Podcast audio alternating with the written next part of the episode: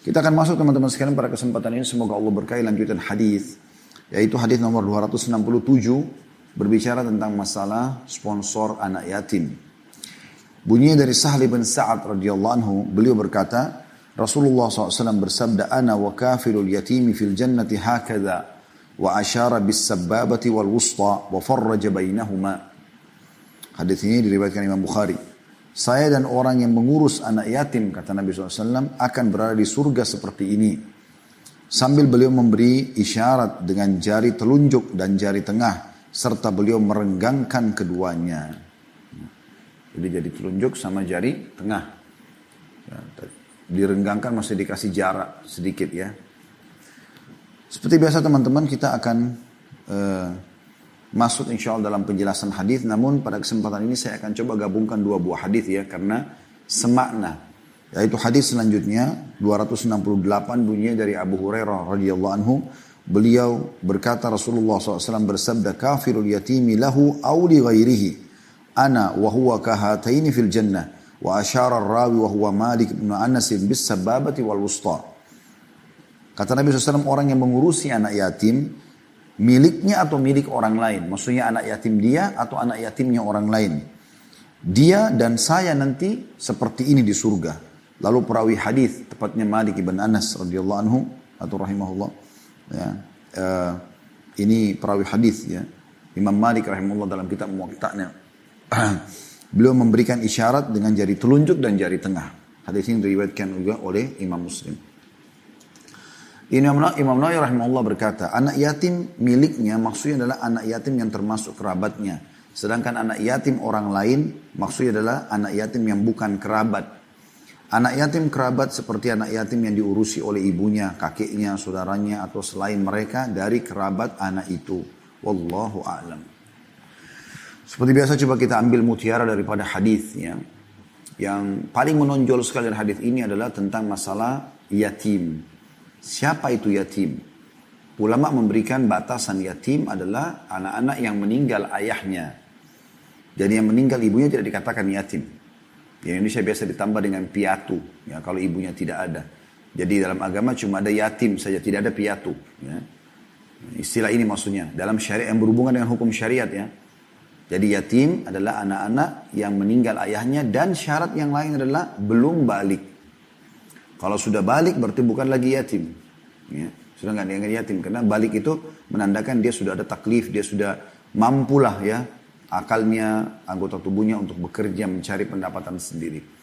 Jadi yatim ini dibatasi dulu ke dua hal tadi. Yang meninggal ayahnya dan juga yang belum balik. Ya, belum balik. Tentu banyak sekali keutamaan mensponsori anak yatim ya. Anda kalau ketik di Google tentang keutamaan mensponsori anak yatim, banyak sekali hadis, di antaranya hadis-hadis ini tentunya. Ya.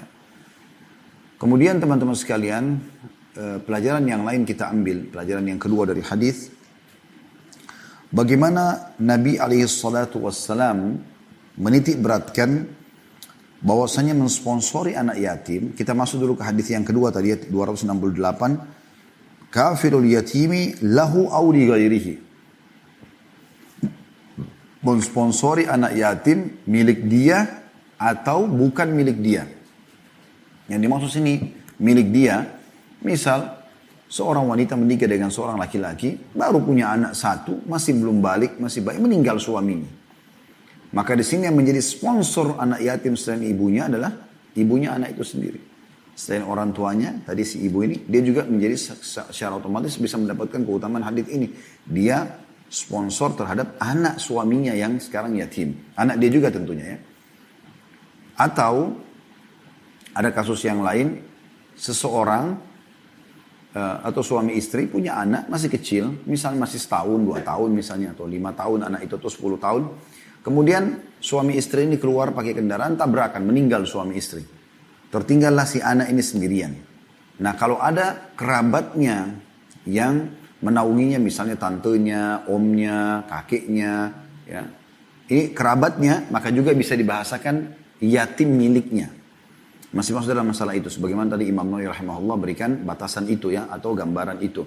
Jadi selama masih punya hubungan kekerabatan, maka dimasuk dalam makna hadis miliknya, gitu kan, yatim itu. Kemudian juga di sini lebih luas gambarannya, ternyata mendapatkan keutamaan yatim sebagaimana kita akan sebutkan nanti insyaallah di manfaat atau faedah yang ketiga yang kita bisa ambil dari hadis, ya, itu bisa kita dapatkan keutamaannya juga dengan anak-anak yatim yang lain, ya, seperti misalnya Anda masukkan dalam rumah, sengaja mencari anak-anak yatim yang belum balik, kemudian sebagaimana tadi saya bahasakan, yang ayahnya meninggal kemudian Anda tinggalkan di rumah Anda. Ada sebuah riwayat yang seingat saya yang berbunyi kata Nabi SAW, sebaik-baik rumah yang ada yatimnya. Dan juga ada riwayatnya yang menjelaskan setiap kali mengelus kepala yatim, maka setiap helai rambutnya akan bernilai pahala di sisi Allah Subhanahu wa taala. Maka punya banyak sekali manfaat yatim tersebut, ya. Jadi ini bisa Anda datang ke rumah, atau Anda punya seperti sekarang lagi marak, ya, yayasan nih untuk mengurus anak yatim. Anda wakafkan sebuah tanah, sebidang tanah. Mungkin Anda bangunkan sebuah rumah, disitulah Anda biarkan anak-anak yatim tinggal, Anda datangkan seorang pengawas atau guru yang mengajar mereka. Maka ini juga masuk dalam makna mensponsori yatim. Jadi tidak harus di rumah Anda, tapi bisa di tempat lain. Atau mungkin di luar negeri, seperti misalnya kasus teman-teman kita di Palestina, kan gitu. Sekarang banyak sekali yang ayahnya meninggal jadi yatim. Dan mereka butuh uluran tangan. Nah, kalau Anda mensponsori misalnya dari Indonesia, mungkin ada lembaga-lembaga yang punya link ke sana, lalu Anda bantu, Anda khususkan untuk yatim, Anda juga akan mendapatkan, ya, keutamaan ini tentunya, ya, keutamaan ini. Ada juga sebagian ulama mengatakan bisa didapatkan keutamaan yatim ini dengan menggabungkan dua keutamaan, yatim dan juga mendapatkan keutamaan untuk menolong janda. Misalnya ada seorang janda punya anak, ya, suaminya meninggal, ya, maka anaknya otomatis jadi yatim. Tapi syaratnya suaminya meninggal, ya, bukan yang cerai. Karena yang cerai tidak dikatakan yatim karena ayahnya masih ada. Tapi di sini seorang wanita yang jadi janda karena meninggal suaminya, gitu kan? Sehingga dia punya anak kecil yang belum balik. Nah, di sini kalau ada seorang muslim ingin mengejar pahala yang besar, maka dia nikahi si janda tadi yang suaminya meninggal. Sekali lagi khusus masalah itu karena yang kita bahas adalah anaknya yang yatim. Dia nikahi janda yang meninggal suaminya setelah masa iddah 4 bulan 10 hari. Kemudian setelah itu dia nikahi dengan niat menolong si janda tadi dan juga mendapatkan pahala menaungi si yatim tadi. Karena memang ada hadis Nabi SAW, as-sa'i alal armara wal miskin. Orang yang as-sa'i itu sengaja mencari, sengaja mau menolong. Armala para janda dan juga miskin, orang-orang miskin. Fahuwa kal mujahid fi sabilillah, maka dia seperti orang berjihad di jalan Allah, gitu ya, pahalanya sama dengan jihad. Maka ini punya keutamaan tersendiri. Ini pelajaran yang kedua yang bisa kita ambil insyaallah. Kemudian pelajaran yang ketiga adalah keutamaan yang didapatkan. Tidak ada sesuatu, teman-teman sekalian, yang lebih mulia dibandingkan kita masuk surga, ya, dan lebih sempurna lagi kemuliaan tersebut kalau kita bersama Nabi SAW. Pernah ada satu sahabat cerdas sekali, dia mengatakan, ya Rasulullah. Jadi kebetulan Nabi SAW mau sholat malam, dia yang siapkan air wudunya, ya.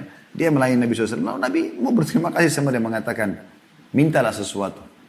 Siapa yang kau inginkan? Dia mengatakan, ya Rasulullah, saya ingin Anda berdoa kepada Allah agar saya bersama Anda di surga. Artinya di mana istana Anda, saya dekat dari situ, gitu kan? Tentu tidak mungkin bersama Nabi SAW dalam istananya, gitu kan? Wah, kata Nabi SAW, ada permintaan lain? Dia bilang, tidak ada ya Rasulullah. Itu saja, itu hajat terpenting bagi saya. Maka kata Nabi SAW, kalau gitu, bantulah aku dengan cara memperbanyak sujud. Gitu kan? Itu ini ada rincian ulama, memperbanyak sujud ini adalah memperbanyak sholat sunnah, ya, dan seterusnya, itu banyak rincian ulama. Tapi jelas, memperbanyak sujud, artinya sholat. Ya.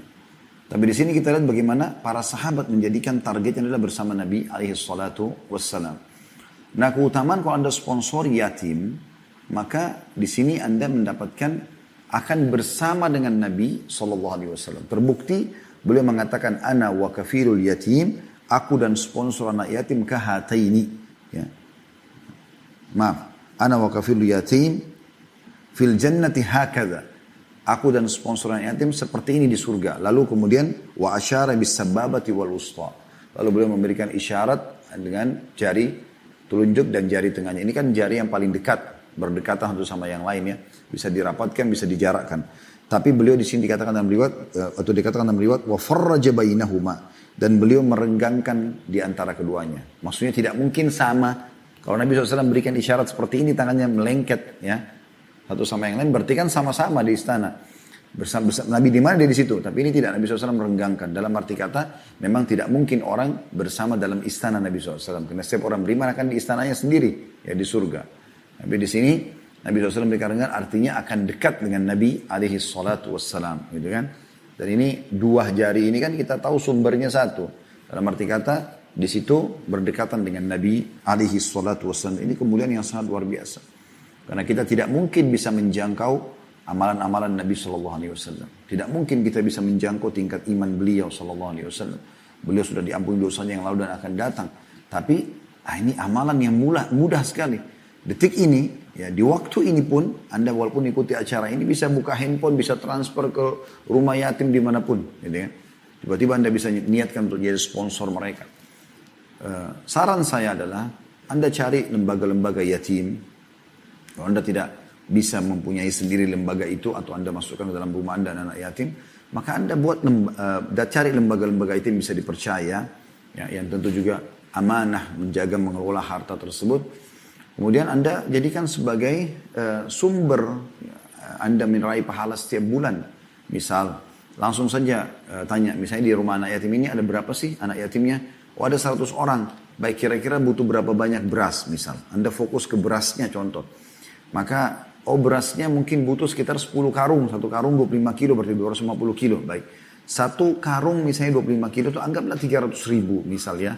300.000 misalnya harganya. Saya beberapa kali dapat beras yang sudah cukup bagus. Antara 200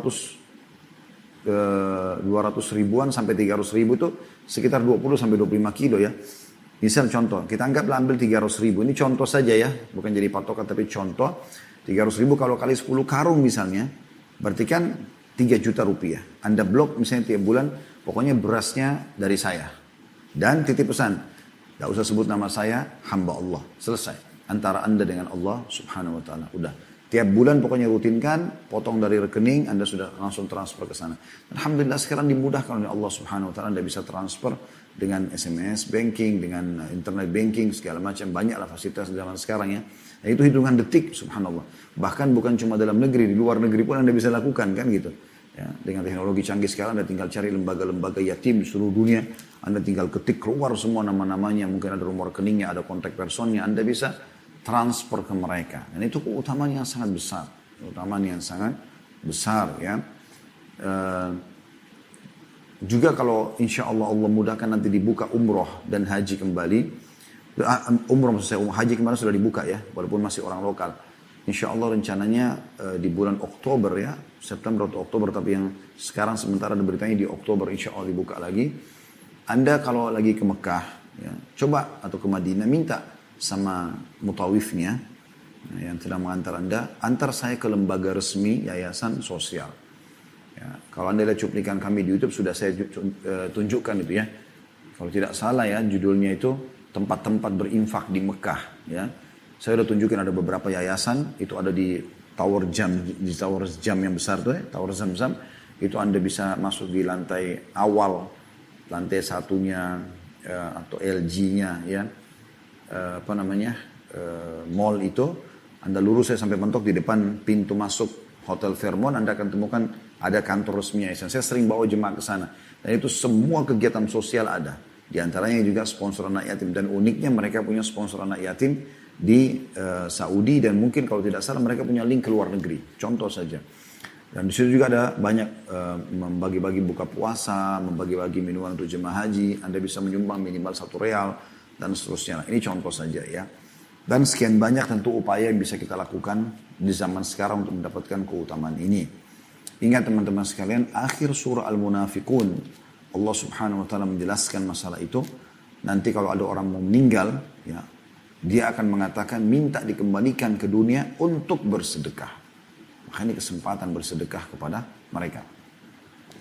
Imam Nawawi Imam Az-Zahabi rahimahullah dalam kitab Al-Kaba'ir beliau, dosa-dosa besar memasukkan makan harta anak yatim adalah bagian daripada induk dosa besar yang 7. Ya, makan harta anak yatim itu setingkat dengan sihir, setingkat dengan durhaka dengan orang tua, dengan zina dan seterusnya. Karena memang dia termasuk induk dosa-dosa besar yang membinasakan. Nah, contoh orang memakan harta anak yatim ada 2 yang saya berikan gambaran di kesempatan ini. Insya Allah itu yang terlintas di benak saya ya.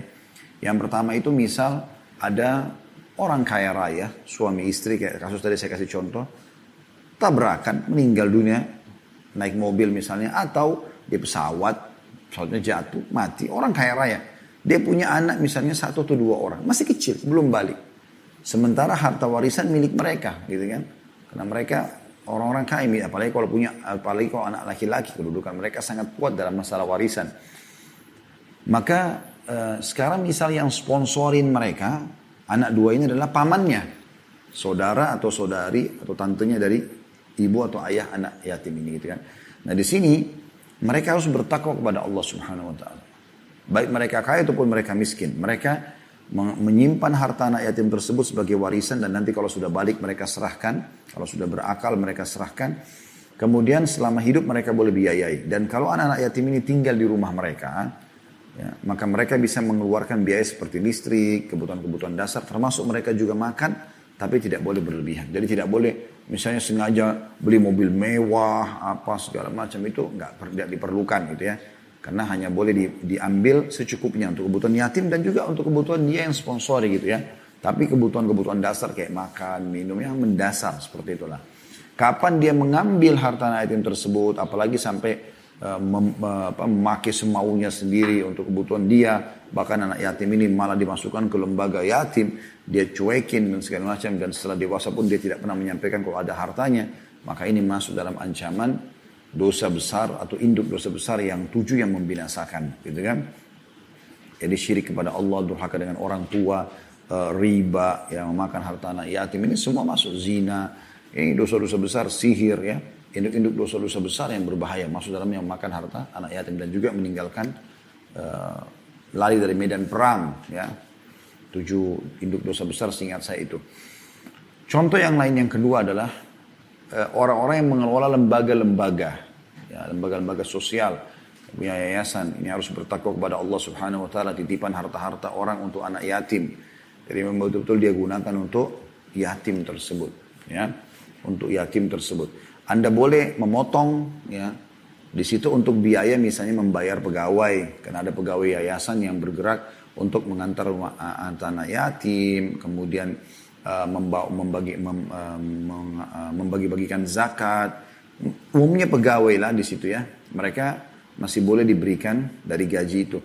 Tetapi untuk yang lainnya tidak boleh. Misalnya dia sengaja membawa nama yayasan, kemudian dia menggunakan uang yayasan untuk kebutuhan dia pribadi gitu kan, tanpa izin dengan pemilik harta, atau misalnya pun dia tidak punya wewenang sama sekali dalam masalah itu ya.